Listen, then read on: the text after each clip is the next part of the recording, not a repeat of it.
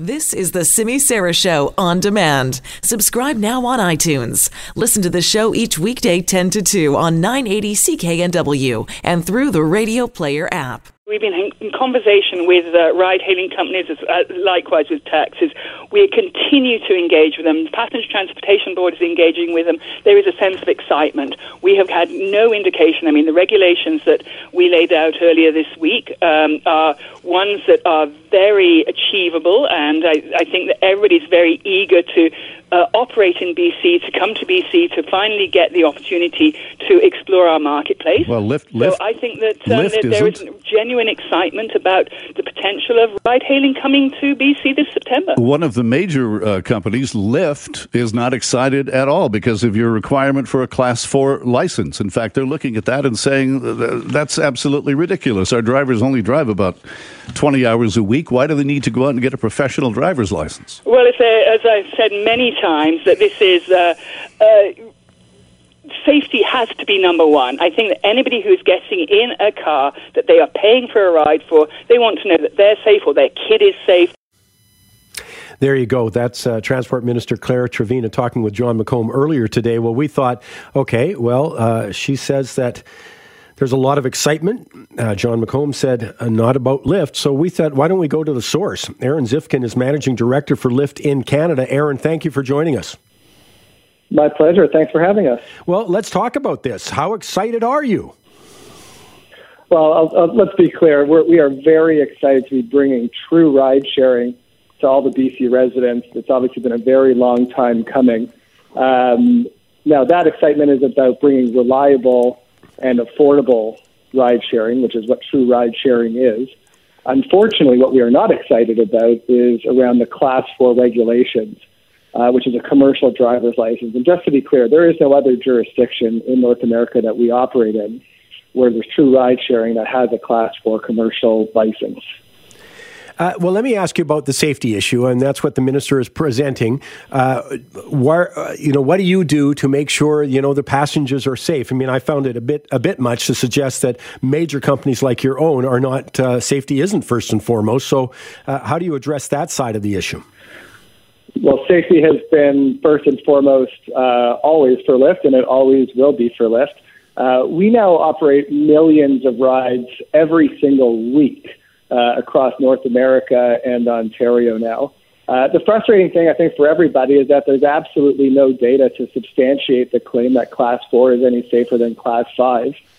In fact, ICBC has put out statistics themselves that said there is no statistical significance between the safety of a Class 4 or a Class 5 license. And so you've got to ask yourself the question, what's holding it up? And also ask yourself the question, why are they going this route when it's expensive, to me, it just adds further delays. That would certainly be the criticism, but your point's very well taken. I mean, we've got, ride sharing has been in existence now for years in several jurisdictions, major cities. In fact, Vancouver is the only one off the top of my head that I can't think doesn't have it. So the data is there. There's lots of information if you want it. And that would have been one of my first questions is, what about substantiating the claim that somehow requiring a Class 4 license means that there's a higher degree of safety. And I'm glad you're saying that because I hadn't seen any. Yeah, and let's take the safety conversation even further on what the reality is today with these new technologies. I'll give you just an example. I was in Vancouver earlier this week and got to YVR and I was in a taxi on my way downtown and I got into the car and I looked at the driver and I had no idea if that driver was actually attached to that particular car. I had no way to substantiate that. Whereas on the Lyft app, I get a photo of my driver and it corresponds with the correct license plate. I also don't have to pull out my credit card. It's already attached to the platform. I can share my ride with my friends and family and let them know where I am.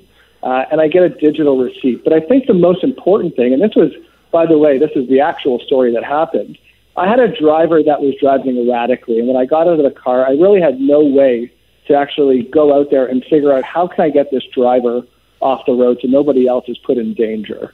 Whereas on the Lyft app, we have a two-way review system. So as soon as I'm out of the car on the Lyft app, I can actually rate my driver. And if the rating isn't satisfactory, we will actually suspend the driver immediately while an investigation takes place. So That to me is true safety in 2019.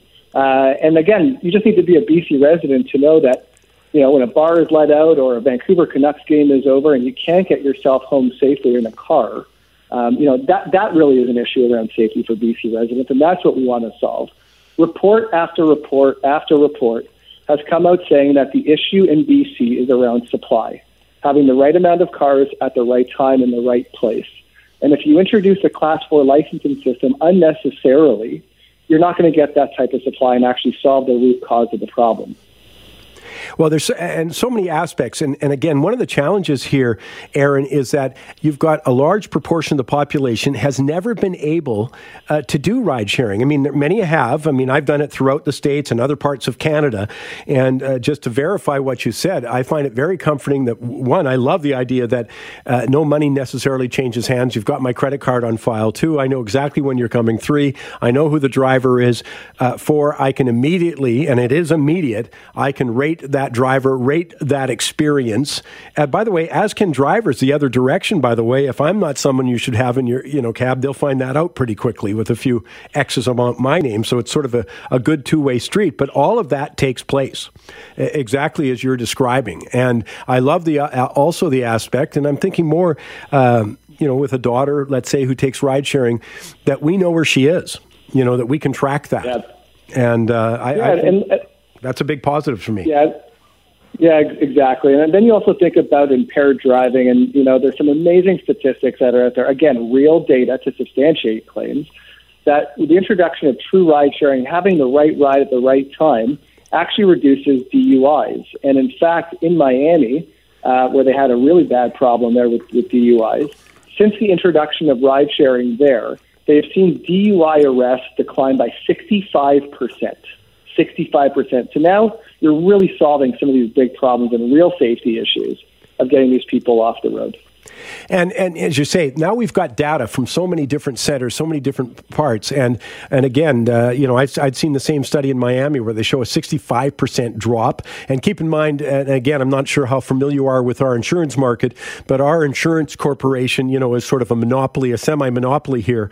And they've had a huge problem with costs. Well, this is another way of reducing costs in two ways. One is maybe people don't get in the car, period. And, you can see a reduction or a correlation between ride sharing and higher driver safety, because simply put, people don't get in under the influence of alcohol, which maybe they make a bad choice because they can't get a cab. And shortage of taxis is a big issue here. That's right. Let's oversimplify this. This is a very simple problem in BC. There is not enough supply. And when you look at the driver community and Lyft, 91% of those drivers will drive for less than 20 hours a week, and they're doing so to earn some supplemental income. But the more important thing to note is that these type of drivers are the ones who are picking you up at 2 o'clock in the morning after the bars close or after a concert or when there's peak demand. We need these drivers on the platform to be able to serve our passengers and bring world-class service, which we have throughout North America and Ontario. The thing that I'm excited about is bringing that to BC residents so people can enjoy their city again at any time and know that they're going to have a reliable and an affordable ride home. That's very exciting to us. Well, I appreciate very much you finding time for us today. We've been talking a lot about this. Aaron Zifkin is the Managing Director for Lyft in Canada. Thank you, Aaron. My pleasure. Thanks for having us.